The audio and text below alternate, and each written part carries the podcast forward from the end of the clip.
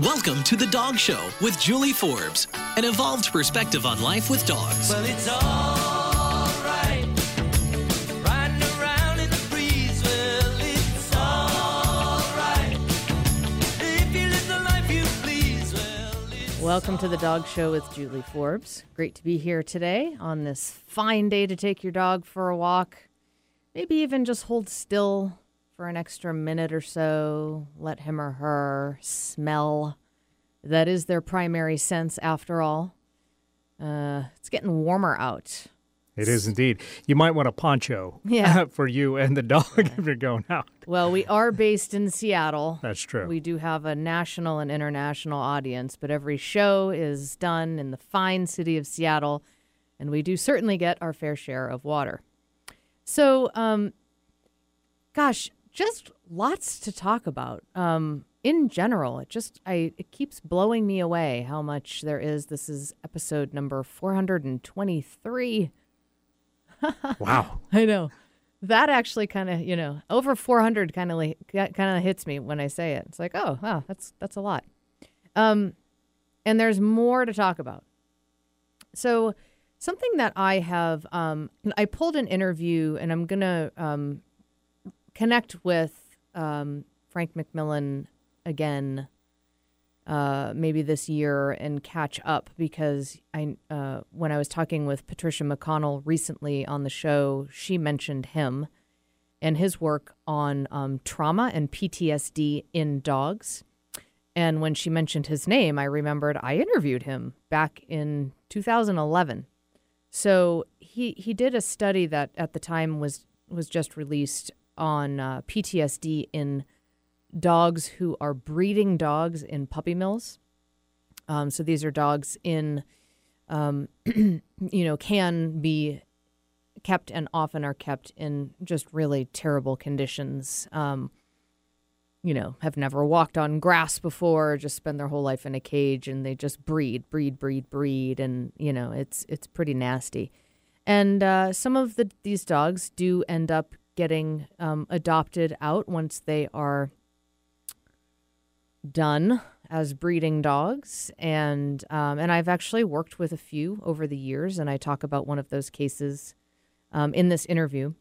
Um, but also, I just wanted to talk and speak to um, you know dogs' experience of trauma in general, and how it how that can impact them um, you know, usually more in the conversation of somebody who's maybe adopting a dog from a, a rescue situation or shelter. Um, you know, not as much with, you know, you get an eight week old puppy from a breeder, uh, you know, who's not a puppy mill, a responsible breeder. Those dogs, you know, usually you don't end up with a dog puppy that has experienced trauma. So more so in the in the context of adopting a dog and and you know I, I see how dogs are you know they're in a new home and they've got owners who are really wanting to give them the best life that they can and and understand them and but they've you know in a lot of cases have some really challenging behaviors. I'm thinking of a dog that i just worked with a few weeks ago and um, his family is really challenged by his behavior out when when he's out and about on leash around other dogs, which is, I mean, that is one of the most common things that we work with uh, as far as dog training and behavior challenges go.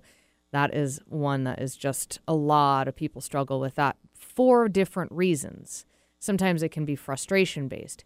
In this case, this was a, is a little dog and he was a stray, and he when he sees another dog on leash, and there was an incident where there was a, a neighbor dog that got out of the front door and, and was charging them. So this that other dog was off leash, charging this little guy who's on leash, and he was um, just lost it. I mean, he he ended up biting um, one of uh, a person's arm that just sort of got in the way. And you know, this dog's experience of that is like, okay, I've, you know, I've got to fight for my life right now, probably. And he was stray, so he's, you know, we could would make sense to think about that he would feel really vulnerable, especially if he's being charged by another dog, that it would just kind of make him see red and and just be blinded by fear. And that to me is trauma. I mean, that's a dog who's experienced uh, you know, a level of trauma. He's now 4 years old, I think.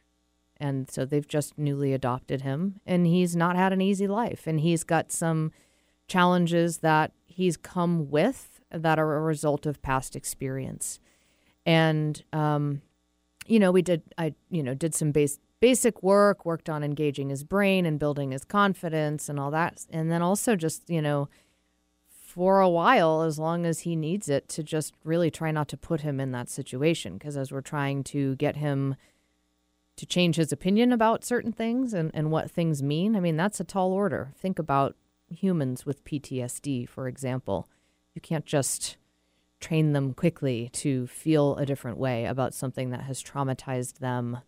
You know, it's a nervous system thing. So um, it's just something to really appreciate that it's not, uh, you know, dogs have a, a depth uh, of experience when in terms of emotion. You know, gosh, it makes me think about that we're still, you know, doing lab laboratory testing and, and cosmetics testing and chemical testing on animals.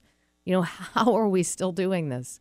It's like kind of like torture. Beagle Freedom Project is a fantastic organization that's doing some really powerful work around that.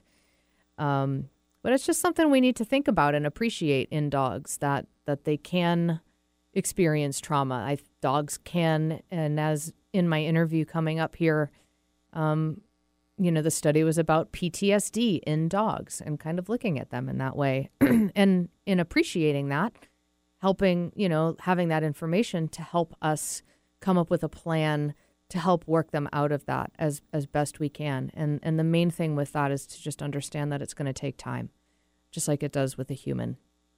So be patient and be be consistent and be committed and you'll see oftentimes some really beautiful results but it takes time. So, with that, I'm going to move on to our uh, my interview from 2011 with Dr. Frank McMillan with Best Friends Society and his research on PTSD in dogs. We've got a, a very important show today. Um, with us today is Dr. Frank McMillan with Best Friends Animal Society, and we're talking about um, puppy mill survivors or puppy mill breeding dogs specifically. So let's uh, let's start talking with Dr. Frank McMillan. Hi, Dr. Frank.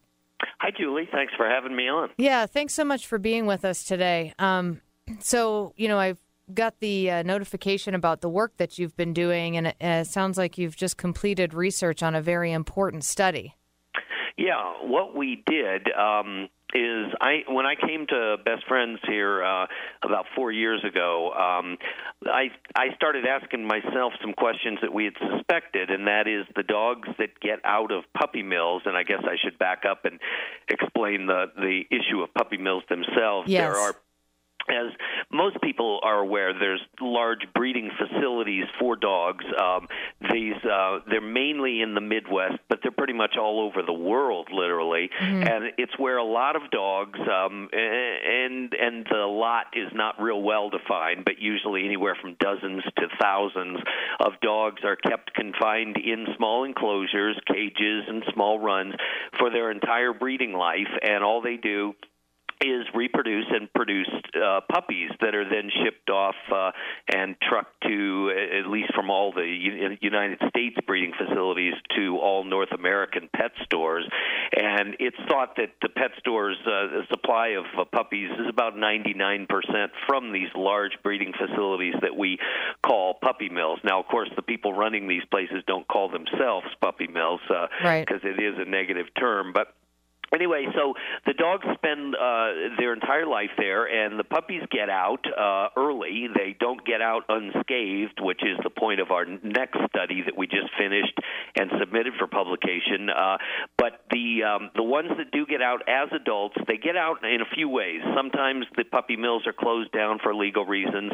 Others is that the puppy mill operators decide to get out of the business on their own.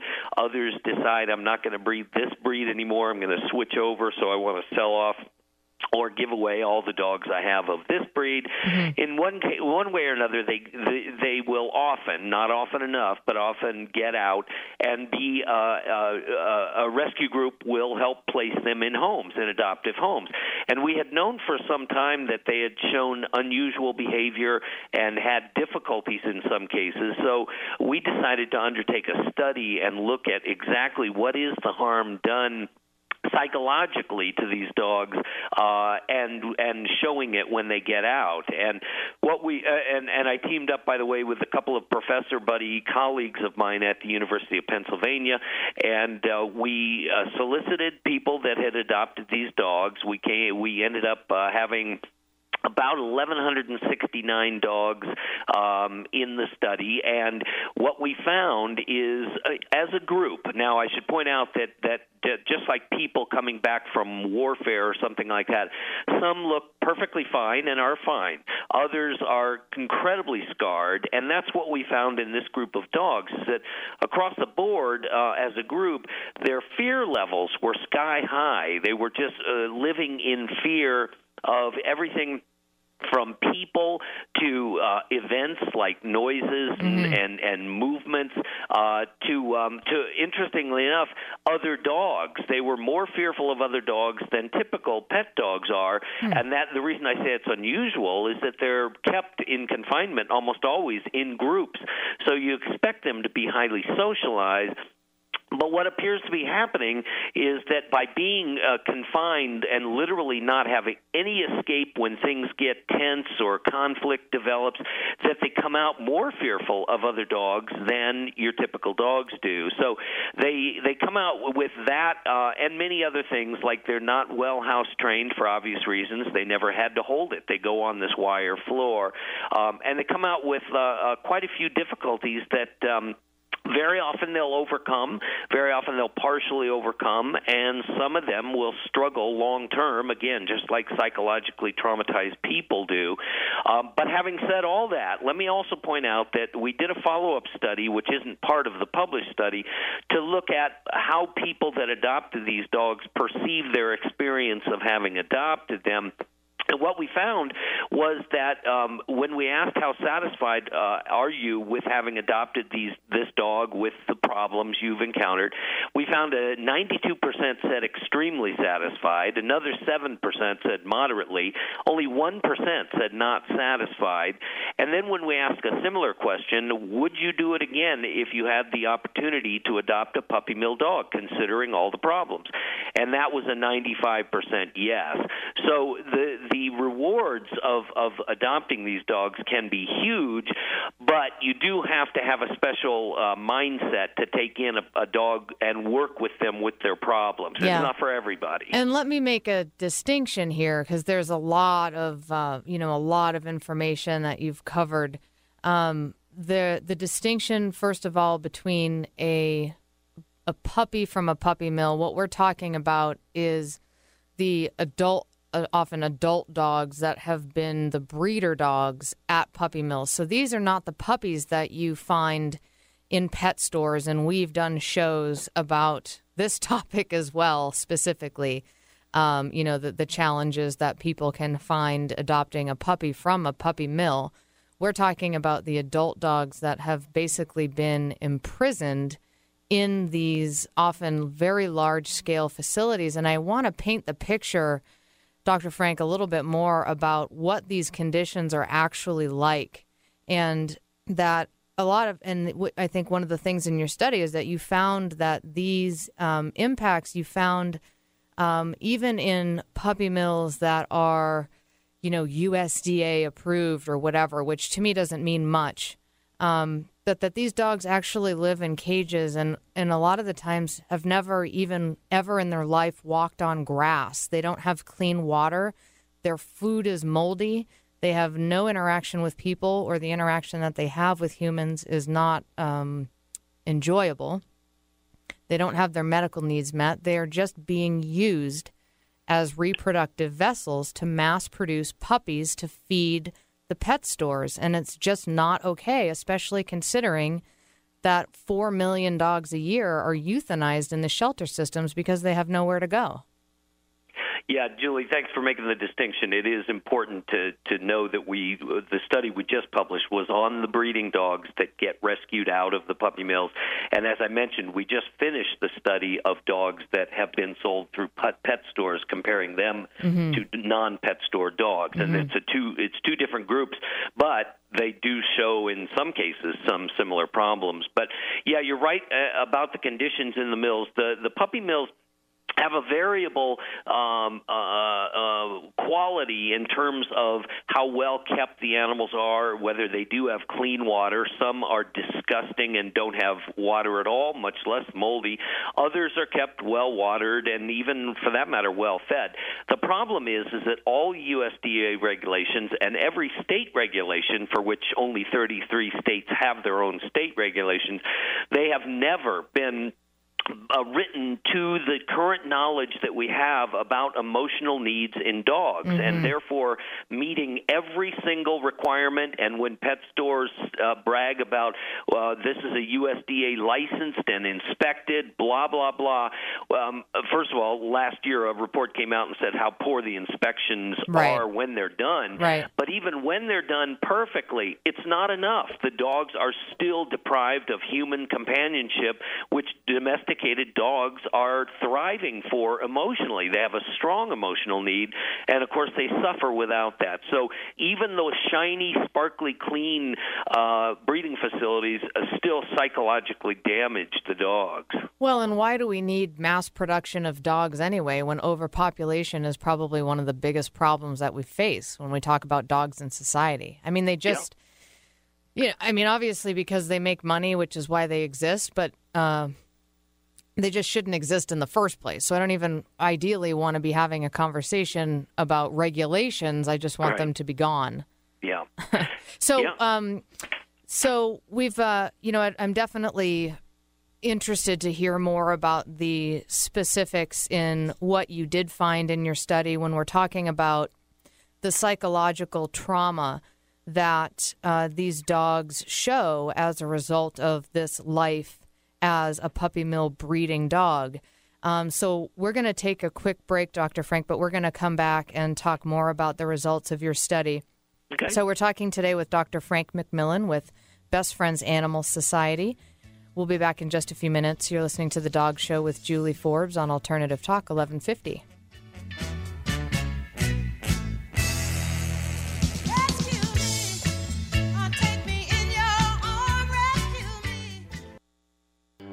This is Martha Norwalk. Every Sunday morning, beginning at 9 a.m., thanks in part to the Missing Link supplements, we cover the world of animals. This week, April 9th, it's a Best Sunday with Dr. Nels Rasmussen in the studio. Dr. Nels can help with emotional, behavioral, or physical problems. He can test for allergies, drug, or supplement compatibility and dosages for you or your animal friends. Call us for a free remote session. Martha Norwalk's Animal World, Sunday morning, 9 a.m. to noon, right here on Alternative Talk, AM 1150.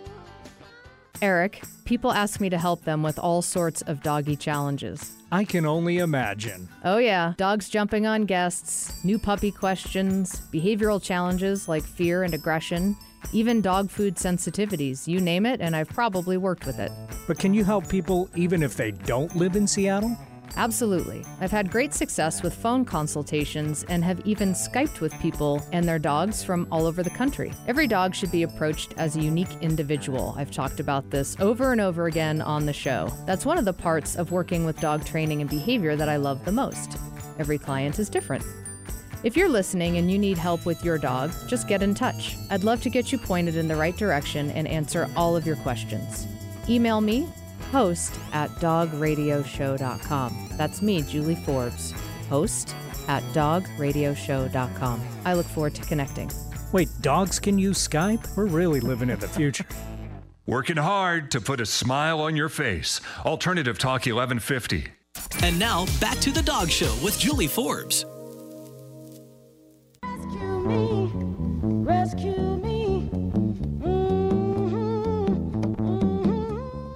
Welcome back to the Dog Show with Julie Forbes. You're listening to Alternative Talk 1150 AM. And we're back today talking with Dr. Frank McMillan with Best Friends Animal Society about a study that was just recently published. Um, um, research that they did. Uh, Dr. Frank McMillan was the lead researcher of this study, where they um, studied a, a large group of breeding dogs from a, from puppy mills and uh, studied actually the psychological harm that these animals show. Um, so, welcome back, Dr. Frank. Thank you, Julie.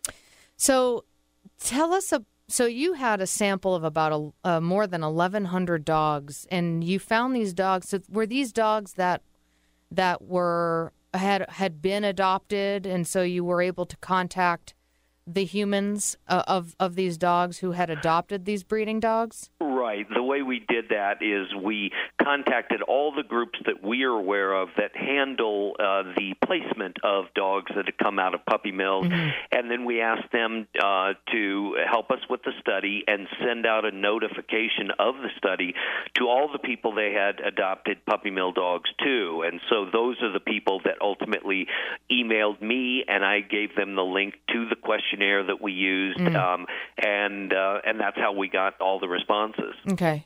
And so tell us a little bit more in detail about what you actually found um, if in your study and in your research and how these results compare to, you know, your average dog or, or a more quote unquote normal dog.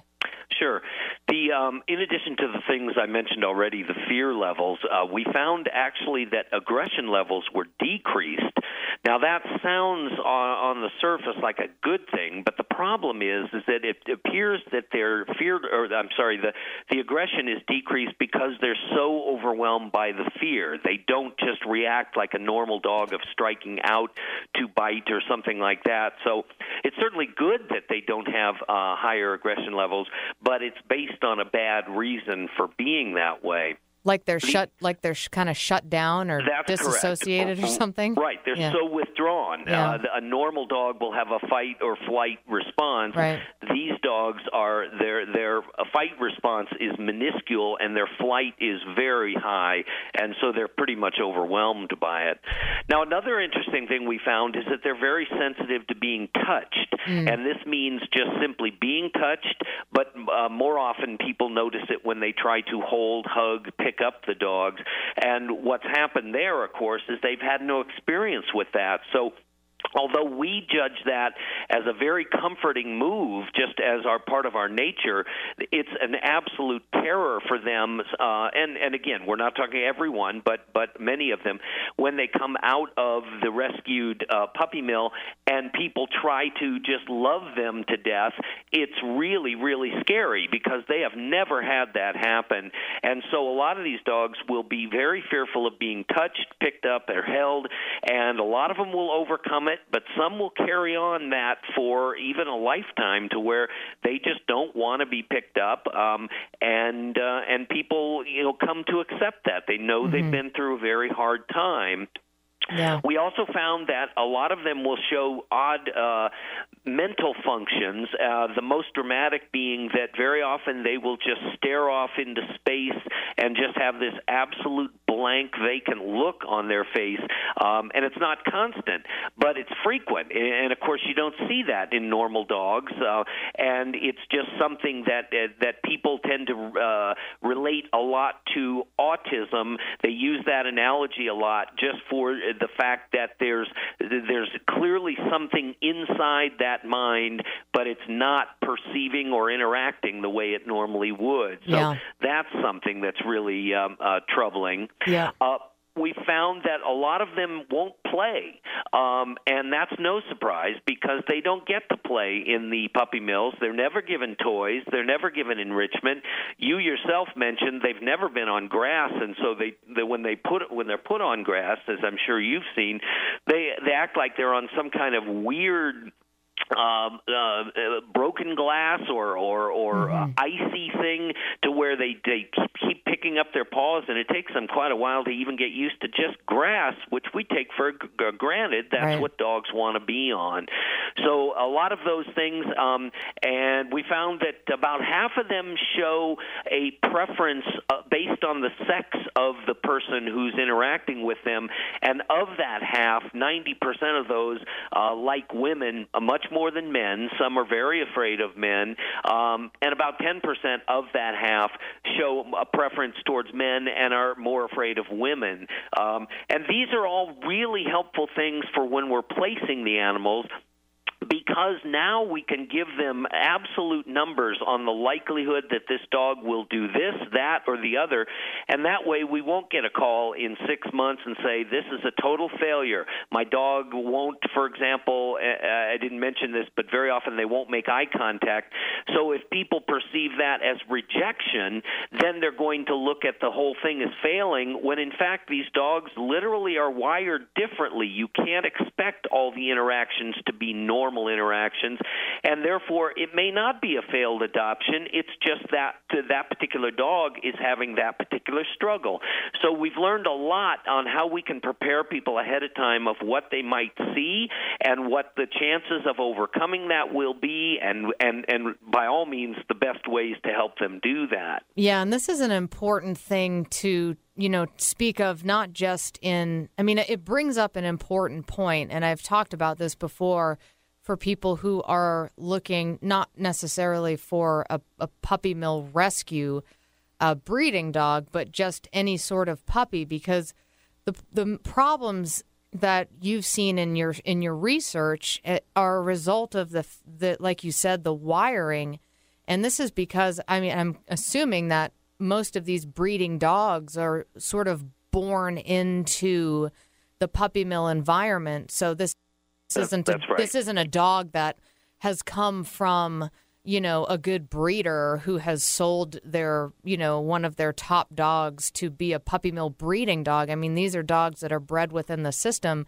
And Right. so we're talking about puppies that are born into this sort of um, like warehouse farm factory type setting that never leave a cage, that never have contact with a person that are never touched and if they are potentially not handled well by a human.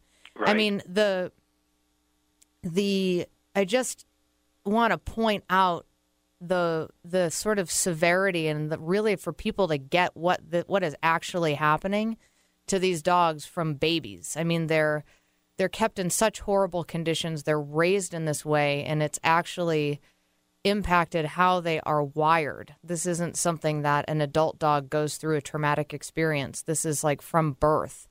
They're they're experiencing this environment and that's why it's so hard for these dogs to get over it or why it takes so long. Like you said, they've never walked on grass. Their brain has never actually experienced that scent like the the paws have never felt that sense. The brain has never processed that information ever. So they're not well, wired. Sadly, sadly, they very often have never walked on a flat, solid floor. Period. Right. Um, they do. They do this, uh, uh, you know, little dance to try to keep their feet from slipping through the wiring. And when they get on just a simple, solid floor in a household, that will scare them. Yeah. Um, when you talk about, you, you mentioned before about this sort of um, that there wasn't that you saw a lower occurrence of aggression, and that that may sound like a good thing, but it's actually because the dogs are just sort of so checked out. And I um I worked with a puppy mill rescue dog. I was telling you off air about her briefly. Um, she was a breed a former puppy mill breeder, and these you know lovely couple, you know just angels, such sweet patient people adopted this dog. They already had a dog that they had that they didn't get from a puppy mill. He was an older male corgi who was very confident. um, and they adopted this dog. She was probably five or six. I think she was a Bichon. And she um, just sat on the couch. She she had a blanket on the couch and she stayed there all day and all night and unless they put her out, she would follow this other dog around. She sort of showed some some interest in connecting with the other dog but had no no even ability to to relate to the people. And you know, they would let her out to go to the bathroom. She would eat, but her funk the level of her functioning was so minimal and she you know, they're just kind of checked out.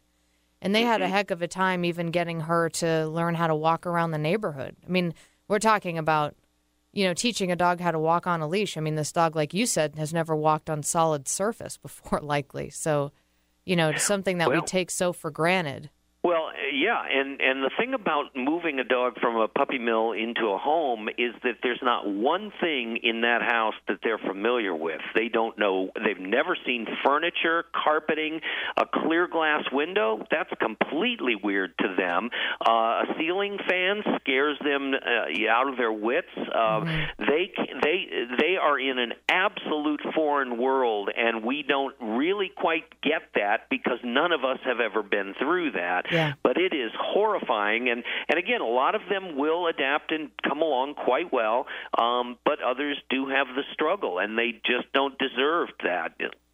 Yeah. Again, if you're just tuning in, we're talking with Dr. Frank McMillan with Best Friends Animal Society, and they've just recently published a study that they did conducting research on dogs who were former um, breeding dogs in puppy mills. And puppy mills are these sort of large, oftentimes large, large scale commercial breeding operations where the dogs are just kept in cages and you know, in worst cases, have dirty water, if, if water at all. The food they have is moldy. If they have food at all, they're not getting cared for. They're sick and sometimes mistreated by the people who are, you know, there. So this is a study that was just released, and it was done. Uh, Dr. Frank McMillan was the lead researcher uh, on this study, and it was conducted through Best Friends Animal Society, studying the psychological trauma um, that puppy mill breeding dogs show. And these are dogs that are, uh, we were talking about what exactly puppy mills are, and that they're these sort of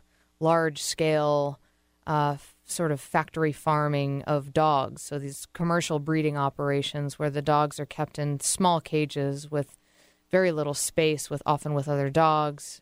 You know, worst case scenario, dirty water or no water at all, moldy food. Um, you know, they're not taken care of, their vet- veterinary needs not taken care of, etc.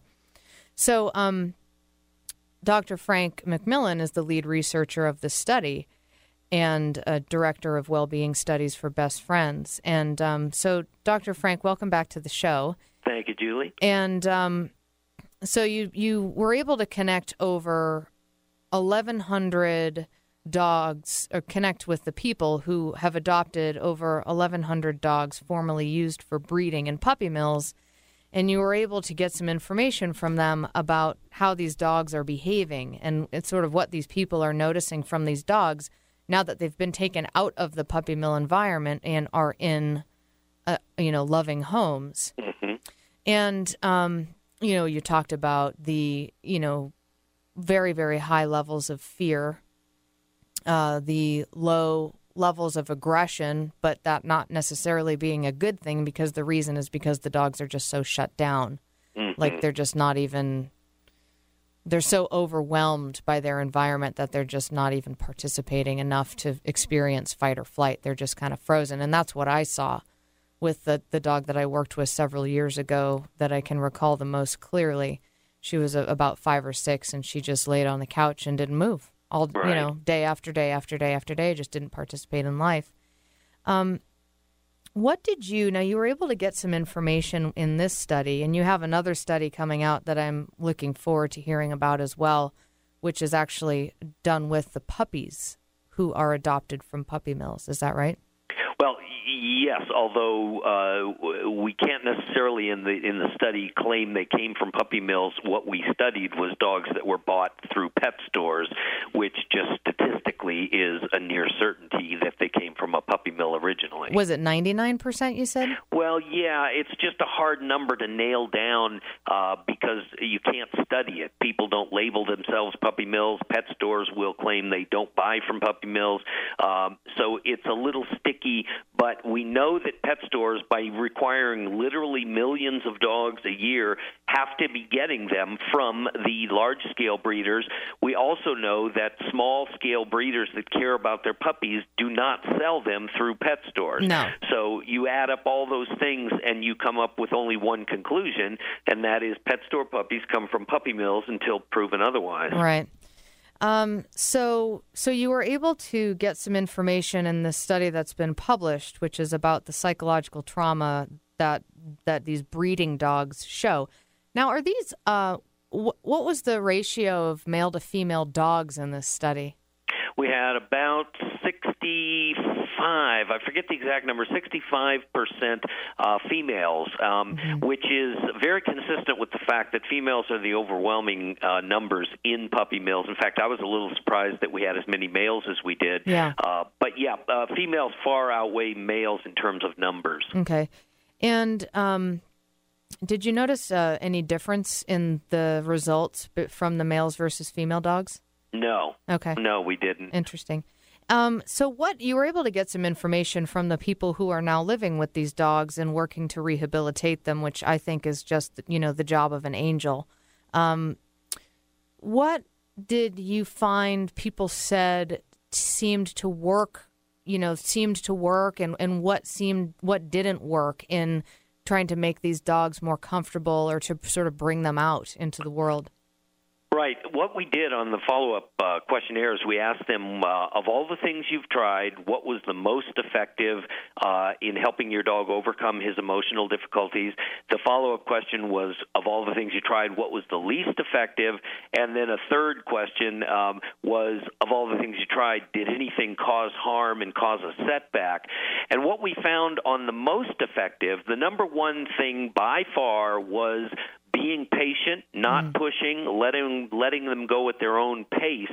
Uh, there's just no way you can avoid that. If you try to push them, they just don't have the mental capabilities to be pushed. So they'll they'll either not react at all or shut down even more the most uh, now that's not really something that I regard as doing meaning that if I if somebody said what do I do with my dog? Right, it's- nothing. it being yeah being patient is not doing.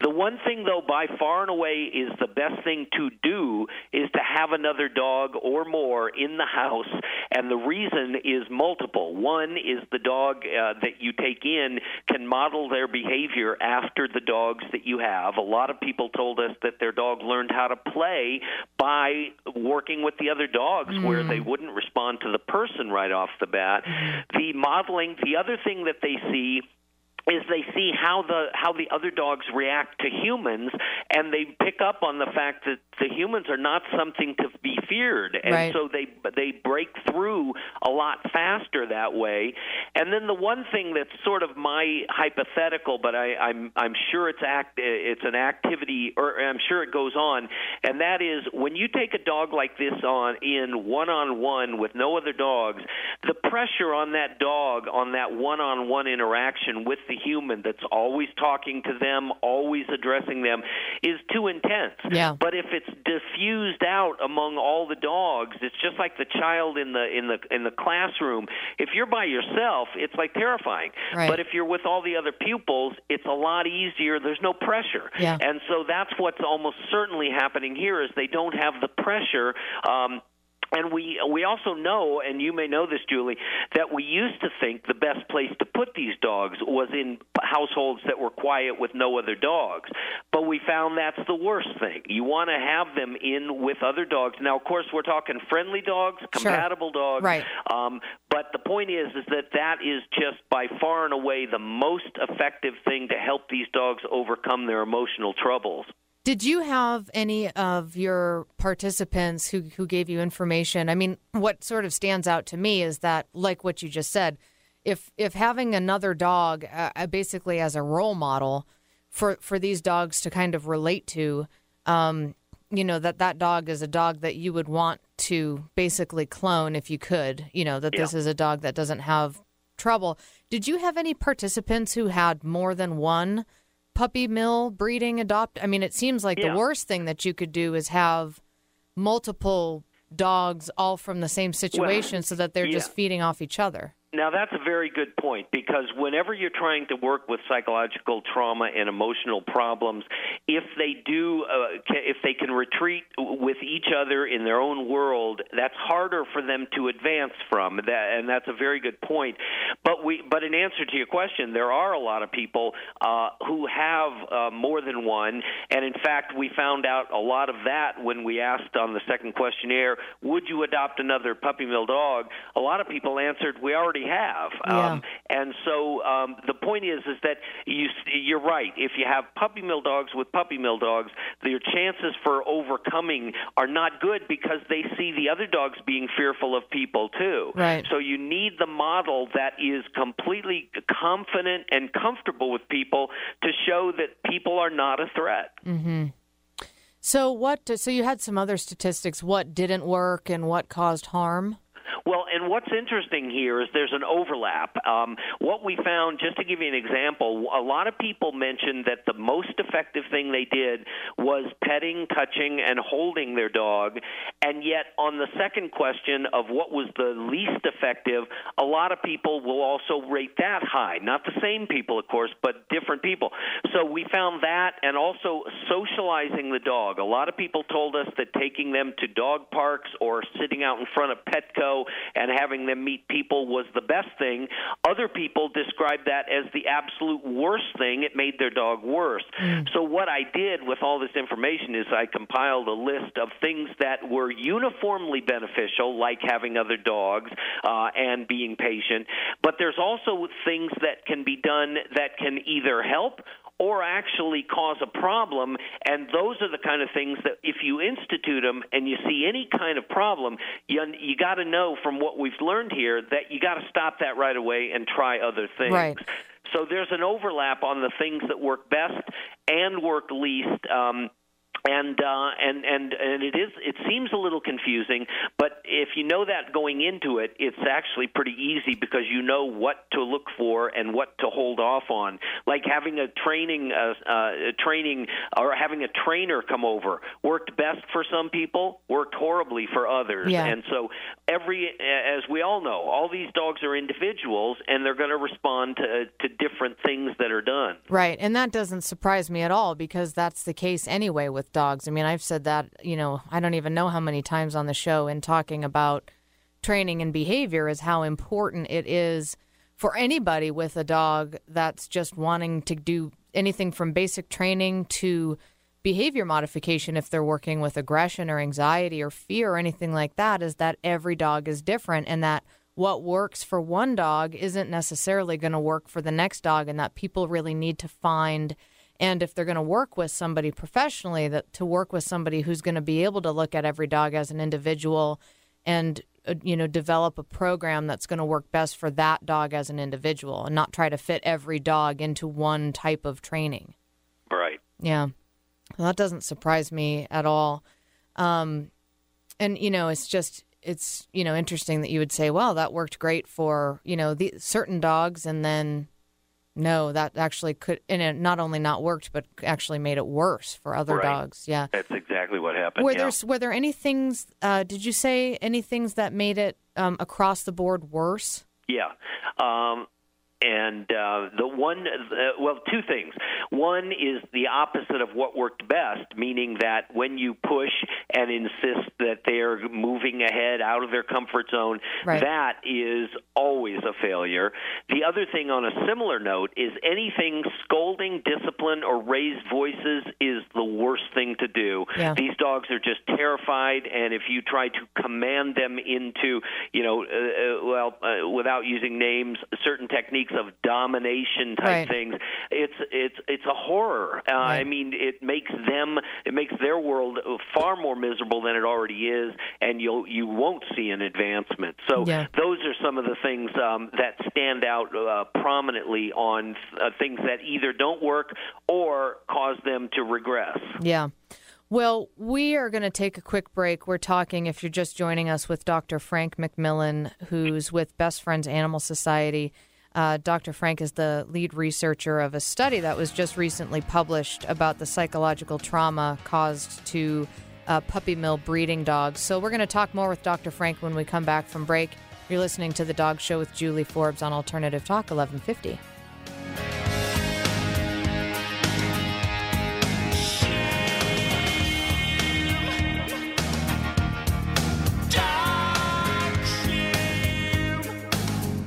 Eric, people ask me to help them with all sorts of doggy challenges. I can only imagine. Oh, yeah. Dogs jumping on guests, new puppy questions, behavioral challenges like fear and aggression, even dog food sensitivities. You name it, and I've probably worked with it. But can you help people even if they don't live in Seattle? Absolutely. I've had great success with phone consultations and have even Skyped with people and their dogs from all over the country. Every dog should be approached as a unique individual. I've talked about this over and over again on the show. That's one of the parts of working with dog training and behavior that I love the most. Every client is different. If you're listening and you need help with your dog, just get in touch. I'd love to get you pointed in the right direction and answer all of your questions. Email me, host at dogradioshow.com. That's me, Julie Forbes, host at dogradioshow.com. I look forward to connecting. Wait, dogs can use Skype? We're really living in the future. Next week on Conversations Live with Vicki St. Clair, psychotherapist Karen Koenig returns with her latest psychological strategies for outsmarting overeating. Whether you're a healthcare provider helping patients or secret binger, we'll share seven strategies for long term health and fitness. Join us Monday at noon Pacific, 3 p.m. Eastern, and follow Vicki on Twitter at Vicki St. Clair and on Facebook, Conversations Live with Vicki St. Clair. Looking for an easy way to give your dog's food a boost in nutrition? Or maybe your dog has a sensitive digestive tract, itchy skin, or is just a picky eater. We've had such great success feeding St. John Creamery raw goat's milk to our pack, and I recommend it to my clients all the time. You can get raw goat's milk for your dog all over the country. But if you live in Western Washington, be sure it's St. John Creamery you reach for in the freezer section of your local independent pet supply store. You can also pick up your milk at drop locations around the area. Visit stjohncreamery.com to learn more. That's stjohncreamery.com. Your dogs will love you for it. Real people, real life, real radio. Alternative Talk 1150. And now back to the Dog Show with Julie Forbes.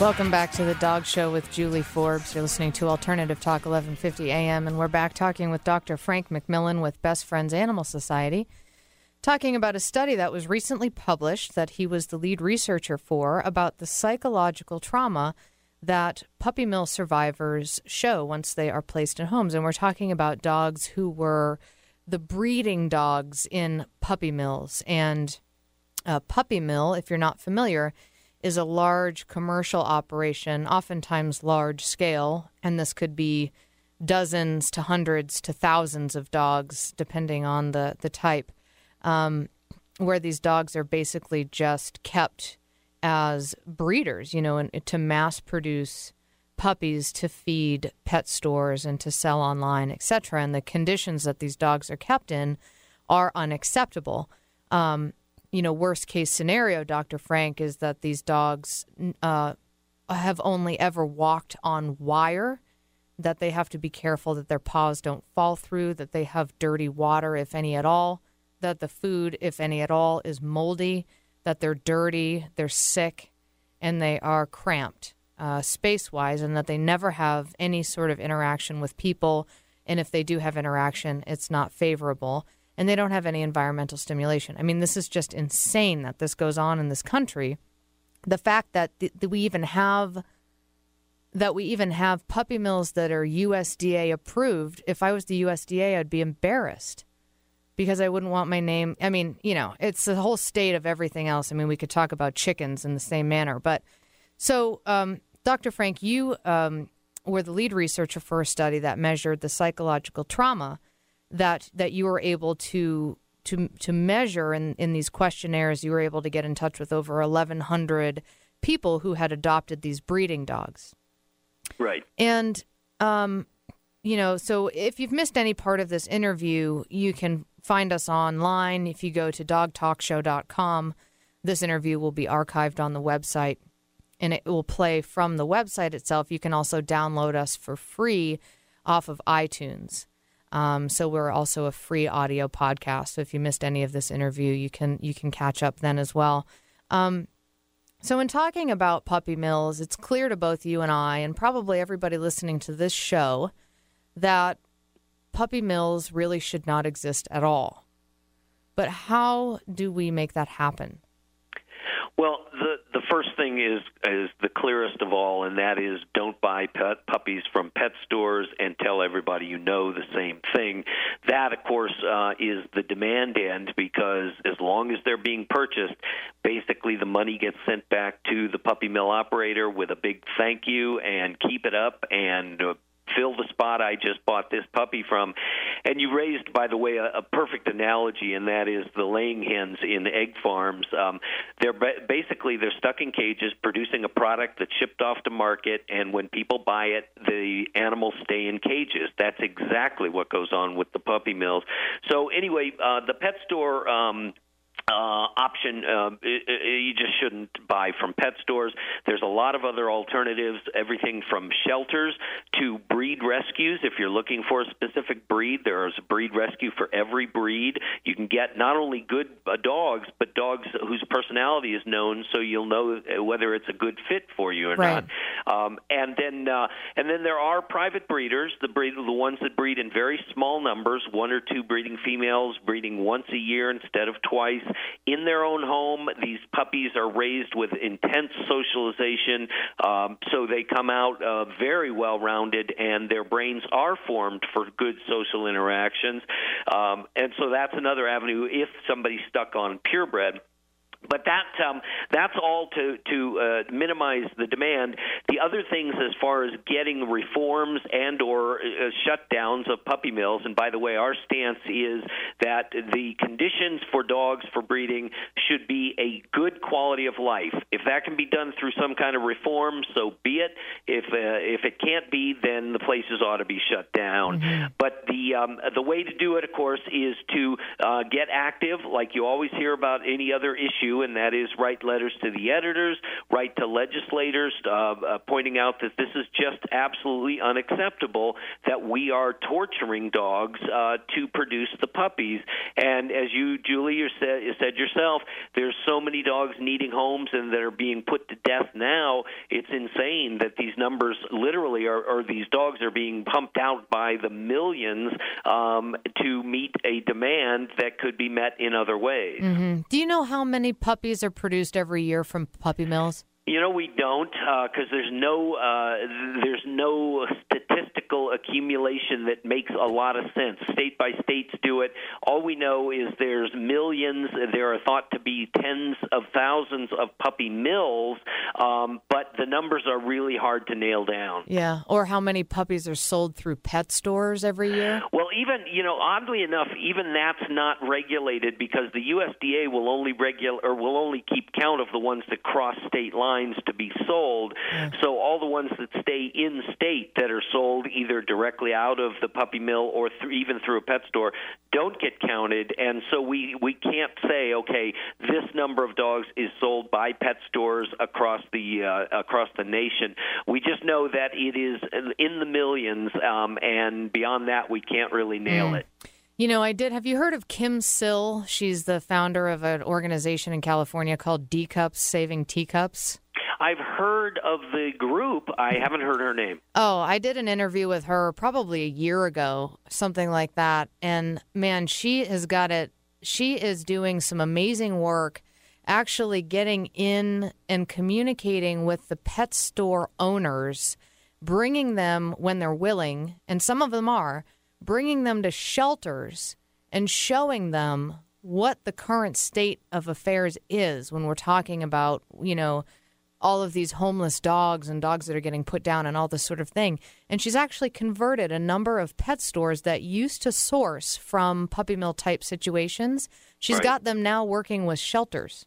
Wow, I know. that is great. Yeah. Kim Sill for president. That's what I said when we were uh, when during that interview. But you can find that interview um, on uh, archived on iTunes and also on our website, which is dogtalkshow.com. You can learn more about uh, Best Friends Animal Society. Their website is bestfriends.org. You can also find them on Facebook, and I have added Best Friends Animal to Society to our Facebook fan page. So if you search for the Dog Show with Julie Forbes, you'll find our our fan page. And I have just we're in the process, or we've just sort of been going through the process of slightly changing the show's name. Uh, was formerly the Dog Talk Show, is now the Dog Show with Julie Forbes. I am unable to just change the name of the show on Facebook, so I have started a new page. And so if you are a fan on Facebook, be sure to like the Dog Show with Julie Forbes because the Dog Talk Show fan page will be going away and we would hate to lose you. So stay with the pack and like us on Facebook, but you have to go to the new page and click the like button that's actually on that page to become a fan of the new page, and that's The Dog Show with Julie Forbes. And you can find Best Friends Animal Society on Facebook as well. It's under Best Friends Animal Society. Well, Dr. Frank McMillan, I would love to have you back when your results are published for your other study that you did um, about these puppies. Yeah, absolutely. Yeah. Yep. And thanks so much for the work that you that you do and the uh, you know the awareness and education that you're spreading. I I think it's one of the most important issues when we're talking about dogs in society is this issue of puppy mills and overpopulation. So thanks so much for the work that you do. Yeah, thank you for having us on, Julie. All right. Thanks so much for your time today, and uh, thanks for listening to the Dog Show with Julie Forbes. You've been listening to The Dog Show with Julie Forbes, Wednesday afternoons at 2 on Alternative Talk 1150 AM. Never miss another episode. Listen to our podcast online at dogradioshow.com or download them for free on iTunes or SoundCloud.